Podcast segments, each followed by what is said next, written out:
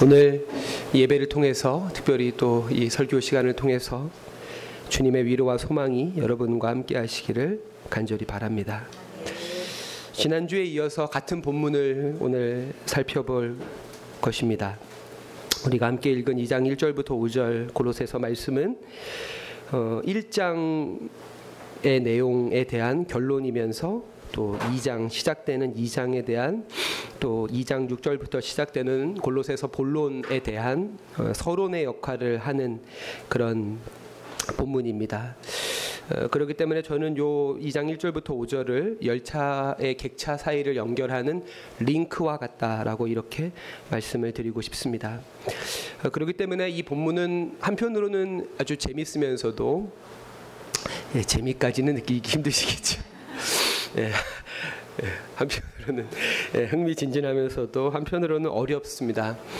이전의 내용들이 이렇게 정리가 되기 때문에 예, 재밌다는 표현으로 사용했고 또 앞으로 2장부터 4장에 이어질 내용의 어떤 복선이 오늘 본문 말씀에 깔려 있기 때문에 오늘 본문의 말씀을 이 글자로만 해석 요 보이는 이 본문의 그 문장의 내용으로만 해석 어, 해서는 안 되는 어, 요소들이 몇 군데 있습니다.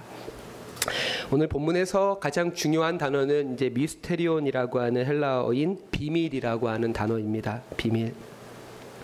이 미스테리온의 이 어원은 미오라고 하는 단어인데요. 미오, 미오. 할 때 입이 다물어지잖아요. 예, 입 다물다라는 뜻입니다. 입 다물다. 아, 비밀이라고 하는 그 말은 그 자체로 굉장히 신비로운 아, 단어입니다. 이 단어는 어떤 의미에서는 과거에 우리가 저지른 잘못이 탄론하지 않는 탄론하지 않은 나의 과거의 잘못을 의미하기도 하고 또는 아직 실행하지는 않았지만 생각 속으로 누군가에게 어떤 복수를 한다든지 또 어떤 좋지 못한 일들을 이렇게 꾸미는 일종의 그 좋지 못한 꿍꿍이 와 같은 의미로도 어, 사용되어지고 또 남들이 모르는 비밀스럽고 은밀한 어떤 관계, 불륜 같은 그런 관계들을 가르치는 단어이기도 합니다. 또 다른 의미로는 어, 다른 사람들이 알지 못하는 나만 알고 있는 어떤 신비한 지식이나 능력을 가르치는 단어가 이 비밀이라고 하는 단어의 의미이기도 합니다. 그래서 그 네이버 검색창에다가 비밀을 쳐본 다음에 그 검색 그 메뉴를 뉴스로 딱 지정을 하면은 제일 먼저 뜨는 뉴스가 김내원의 비밀 미끼입니다. 비밀 미끼. 잘 모르시는군요. 도시어부라고 하는 그 채널 A의 프로그램이 있는데 낚시를 하는 프로그램인데 김래원이 최근에 게스트로 나와서 몇 번 연속 그 이렇게 황금 배지를 받았는데 그 김래원만 쓰는 비밀 미끼가 있다는 겁니다. 자기가 오랜 시간 낚시를 하면서 연구한. 그래서 뭐 백종원의 요리 비법, 뭐 김래원의 비밀 미끼 또는 뭐 화웨이의 영업 비밀이 미국에게 탄로나다 뭐 이렇게 해서 비밀들이 사용되는 것을 볼 수가 있습니다. 물론 제가 방금 말씀드린 그런 뉘앙스와 그런 의미들로 오늘 성서에 나오는 비밀이라고 하는 단어를 받아들이거나 이해해서는 안 될 것입니다. 물론은 우리는 그러고 싶은 이렇게 충동이 듭니다. 이 비밀, 하나님의 비밀을 내가 알면 무언가 사람들이 누리지 못하는 엄청난 복을 누릴 수 있지 않을까. 게다가 비밀 앞에 하나님이라고 하는 어, 그 수식어까지 붙어 있으니까 하나님의 비밀을 내가 안다면 다른 사람들이 모르는 미래의 어떤 일들을 미리 예측할 수 있지 않을까라고 생각을 합니다. 뭐 대표적으로 뭐 다음 주 로또 번호를 안다든지. 예. 그러면 좋겠지만 그런 비밀이 아닙니다. 지난주에도 제가 설교 시간에 잠깐 언급했던 지금 현 시대에 가장 많은 사람에게 사랑받는 성서학자가 엔티 라이트라고 하는 영국 성공회 교수인데 이 엔티 라이트가 골로새서 주석에서 요 비밀이라고 하는 단어를 이렇게 해석을 합니다. 바울에게 하나님의 비밀스러운 계획은 사건들의 시간표가 아니라 하나의 인격체이다. 라고 비밀에 대한 우리의 오해와 우리의 잘못된 해석들을 이렇게 막, 막고 있습니다. 바울이 특별히 이 비밀이라고 하는 단어를 골로새서에서 사용하는 이유는 뭐 주된 목적은 아니지만 이러한 의도를 또, 또한 포함하고 있는 것이 사실입니다. 그것은 당시에 만연했던 영지주의나 밀교, 시크릿 릴리전이라고 하는 밀교와 같은 어떤 이런 비밀스러운 종교들을 염두한 표현이고 그래서 우리가 오늘 함께 읽은 4절 본문에서도 내가 이것을 말함은 아무도 교묘한 말로 너희를 속이지 못하게 하려 함이다 라면서 이 비밀이라고 하는 단어를 사용한 의도를 더 분명하게 이야기하고 있고 이제 앞으로 우리가 장차 살펴보게 될 2장 후반부에 2장 16절과 18절에 이 비밀스러운 종교의 사람들이 어떻게 성도들을 속여서 꿰이는가에 대한 구체적인 양상들을 2장 16절 18절에서 바울이 설명하고 있습니다. 앞서 우리의 경험 속에서 인식된 비밀에 대한 여러 가지 그 그릇된 그 지식들이나 또한 당시에 유행하던 종교가 말하는 비밀과는 다른 종류의 비밀을 지금 사도 바울은 우리들에게 말하고 있는 것입니다. 이 비밀에 대해서 바울은 사실 2장에서 처음 이야기한 것이 아니라 골로새서 1장 26절과 27절에서 먼저 한번 언급을 하고 있죠. 1장 26절 27절을 같이 한번 볼까요? 골로새서 1장 26절부터 27절입니다.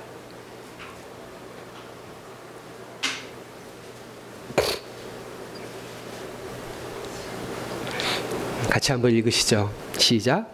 이 비밀은 만세와 만대로부터 감춰져 있던 것인데 이제는 그의 성도들에게 나타났고 하나님이 그들로 하여금 이 비밀의 영광이 이방인 가운데 얼마나 풍성한지를 알게 하려 하심이라. 이 비밀은 너희 안에 계신 그리스도시니 곧 영광의 소망이니라. 아멘. 바울이 그리스도를 하나님의 비밀이라고 말하는 것은 그 안에 감춰져 있는 지식과 지혜의 보화의 풍성함을 설명, 그러니까 우리가 받은 그리스도를 통해서 받은 하나님의 구원이 얼마나 풍성함을 우리들에게 설명해 주기 위한 것이기도 하겠지만 그 비밀을 알게 된 성도들에게 그 비밀을 너희들이 더 알기 위해서 수고와 노력을 다하라라는 겉면의 차원에서도 그리스도를 하나님의 비밀이라고 설명하고 있는 것입니다. 골로새서의 주제는 한마디로 말하면 in Christ입니다. 그리스도 안에. 네, 헬라어로는 ἐν Χριστῷ이죠. 그리스도 안에. 물론 여기서 바울이 말하고 있는 그리스도 안에라고 하는 이 골로새서의 주제는 어, 넓게 봐야 되고 동시에 좁게 봐야 되는 그런 개념의 에, 의미입니다. 지난주에 골로새서 1장 16절과 17절에서 만물이 그리스도로 인해 창조되었고 만물이 그리스도 안에 함께 서 있다라고 하는 표현을 우리가 들면서 우리가 교회에 대한 이해를 새사랑 교회라고 하는 개교회 내가 지금 몸담고 있는 개교회로 국한할 것이 아니라 그리스도의 몸된 모든 우주적 교회로 확장시켜야 된다라는 차원에서도 지금 바울은 그리스도 안에라고 하는 개념을 우리들에게 설명하고 있지만 동시에 바울이 그리스도를 비밀이라고 몸이라고 이야기하고 또 동시에 비밀이라고 이야기하는 것은 그리스도와 나와의 개인적이고 인격적인 만남을 가르치기 위한 목적으로서 그리스도 안에라고 하는 개념을 우리들에게 소개하고 있는 것입니다. 저는 이것을 신앙의 구심력과 원심력이라고 이렇게 좀 어려운 단어로 표현하고 싶습니다. 우리가 구심력이라고 하는 것은 원의 중심을 향하는 힘이고요. 원심력이라고 하는 것은 원의 바깥쪽을 향하는 힘이거든요. 근데 놀랍게도 구심력과 원심력은 비례합니다. 똑같아요. 심의 방향이 다를 뿐이지 심의 크기는 똑같습니다. 마찬가지로 우리 신앙 공동체가 구현해야 되는 복음의 변방성, 다양성, 평화 이런 것들은 사실 우리가 그리스도에게 향하는 그리스도와의 그 인격적인 사귐에서만 그 원심력이 비롯된다라고 하는 거죠. 신앙의 구심력과 신앙의 원심력은 비례한다라고 하는 것입니다. 그래서 바울은 하나님의 비밀이신 그리스도를 그냥 그리스도라고 말하는 것이 아니라 너희 안에 계신 그리스도가 하나님의 비밀이라고 말합니다. 우리가 그냥 지식적으로 교양으로 알고 있는 기독교의 뭐 신앙의 대상이신 그리스도 이것이 하나님의 비밀이 아니라 너희 안에 계신 그리스도를 깨닫는 것이 하나님의 비밀이다라고 바울은 말하고 있습니다.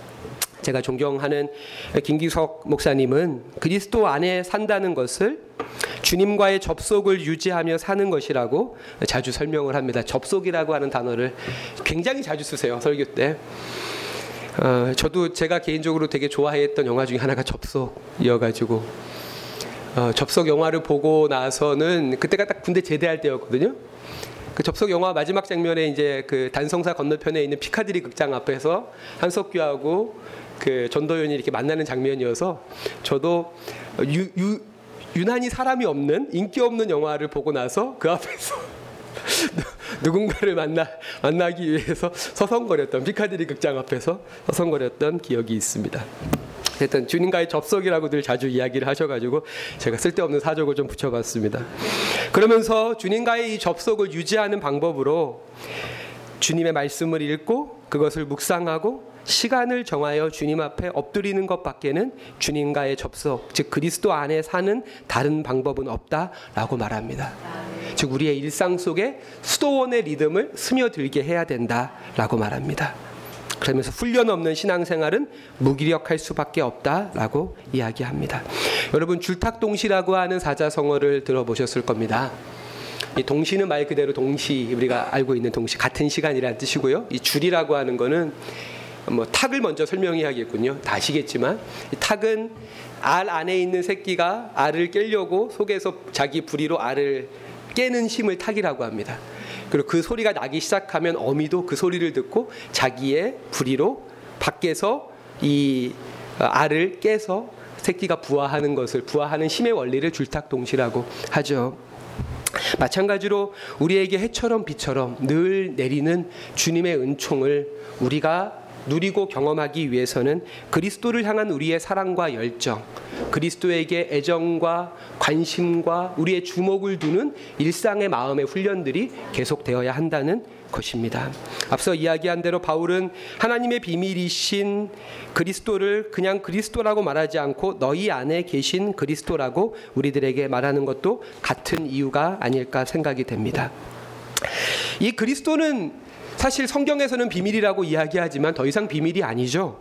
여러분 아시는 대로 전 세계 인구의 인구 75억 명 중에서 3분의 1인 25억 명이 기독교라고 하는 큰 울타리 안에 있습니다. 개신교와 카톨릭과 정교회와 여러 다른 기독교 전통들 안에 그 기독교라는 울타리 속에 있는 그리스도인들이 25억 명에 달하고 지금도 우리가 TV 채널을 돌리다가 거기까지 가시는 일은 많지 않겠지만 기독교 채널이 굉장히 많습니다.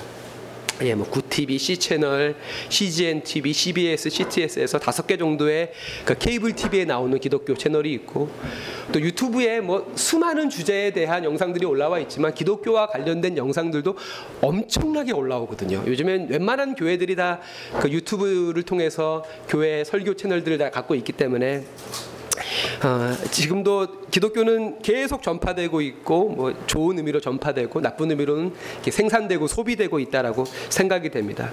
그럼에도 불구하고 바울이 그리스도를 비밀이라고 하는 이 바울의 말이 여전히 유효한 까닭이 있습니다. 그것은 그리스도를 믿는 자는 많지만 우리가 앞서서 우리 그 유아가 아까 목소리를 들어보니까요 굉장히 우렁차지고 아주 힘도 세지고 스티커를 막 뜯어버리는군요.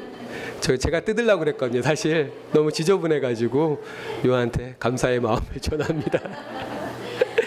이렇게 교회에서 하려다가 못하는 것들이 많아요. 하려다가 이거 하고 하려다가 이거 하고 이래가지고 유아가 그 마음을 딱 알고 이따 저기 방에 있는 거 세 개도 유아야 알았지. 네가 오늘 마저 뜯어주기를 바란다. 이것이 여전히 비밀인 까닭은 우리가 앞서 참회 기도에서도 함께 고백한 것처럼 그리스도를 믿는다고 말하는 사람은 많지만 정작 삶에서 그리스도를 따르는 사람들은 적기 때문입니다. 복음서 말씀 중에서 가장 중요한 말씀이 마태복음 5장부터 7장에 나와 있는 산상수훈이라고 하는 말씀인데요. 그 산상수훈의 거의 끄틀머리에 주님께서 무슨 말씀을 하시냐면 좁은 문으로 들어가라라고 말씀을 하십니다. 저는 그 말씀은 예수 시대에만 유효한 것이 아니라 지금도 그러합니다.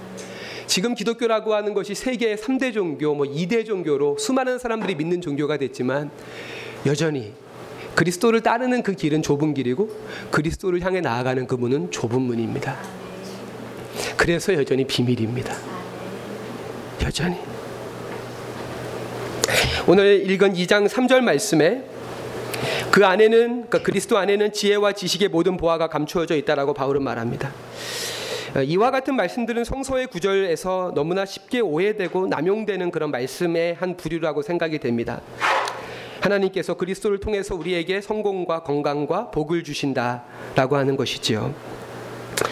하지만 하나님의 비밀이신 그리스도 안에 지혜와 지식과 모든 보화가 감춰져 있다는 말은 역으로 보면 지식과 지혜의 모든 보화가 그리스도다.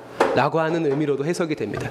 골로새서 다섯 번째 설교 때 3월 21일이었거든요. 그날이 다섯 번째 설교 때 제가 이 지혜라고 하는 소피아라고 하는 단어를 여러분들에게 설명해 주면서 드리면서 아리스토텔레스의 정의를 이야기했습니다. 아리스토텔레스는 이 지혜라고 하는 단어를 최상의 원인과 최상의 원리 들을 소피아라고 이야기했고 지금 바울은 그 지혜라고 하는 단어를 그리스도에게 적용하고 있는 것이죠.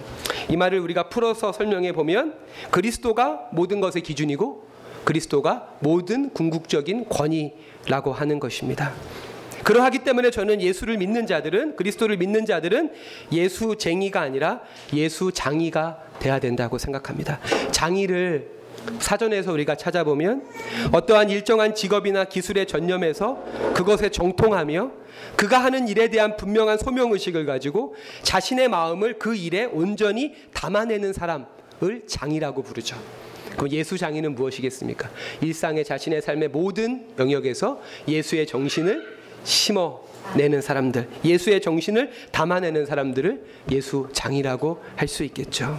그런 이들은 여전히 소수이고 그렇게 주님과의 친밀한 사귐 안에서 삶으로 그리스도를 드러내는 사람들은 여전히 세상 속에 비밀로 존재하는 것입니다. 저는 오늘 설교를 두 가지 이야기로 마무리하고 싶은데요.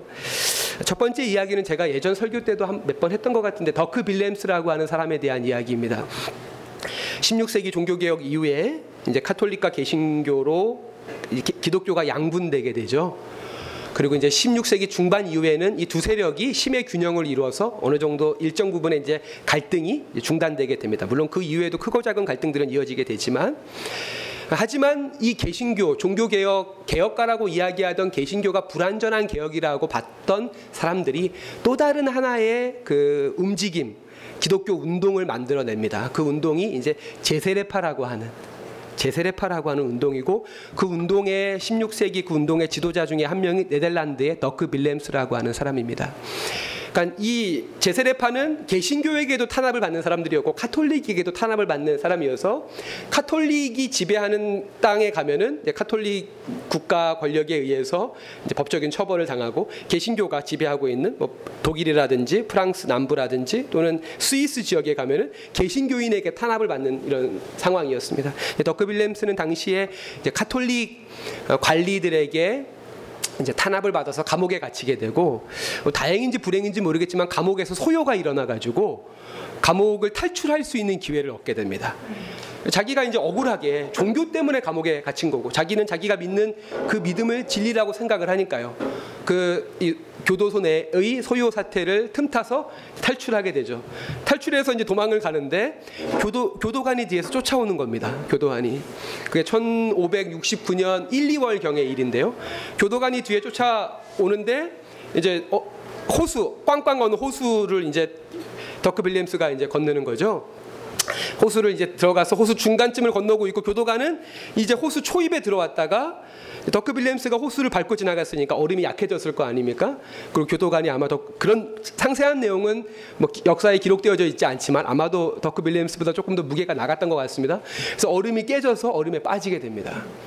그 사람 살려라고 외치게 되고 더크 빌리엄스는 도망가던 중에 뒤를 돌아보게 되죠. 그러니까 자기를 쫓고 있는 교도관이 물에 빠져 죽어가고 있는 겁니다. 찰나죠. 얼음에 빠진 사람은 불과 1, 2, 1, 2분도 살지 못합니다. 그 차가운 물이기 때문에 찰나의 순간에 여러 가지 생각이 들었겠죠. 선택의 기로에 선 겁니다. 내가 주님을 따르겠다고 마틴 루터의 개혁파도 아닌 더 주님의 말씀에 온전히 순종하는 제세례파라고 하는 새로운 운동을 시작했는데 지금 이 순간에 내 앞에 사람이 죽어가고 있고 그 사람을 건질 것인가? 아니면 아무도 이 광경을 보지 못하고 있으니까 그, 그 상황을 외면하고 다시 나를 기다리고 있는 가정과 종교 공동체로 돌아갈 것인가? 그 찰나의 순간에 사실 이거는 고민도 사고를 했다고 보기도 힘들지만 이 사람은 그 교도관을 건지는 행동을 하게 됩니다. 아, 그리고 교도관이 이제 건져 그 시간이 좀 지났을 거 아닙니까? 교도관을 건지고 난 다음에 교도관이 가라, 가라.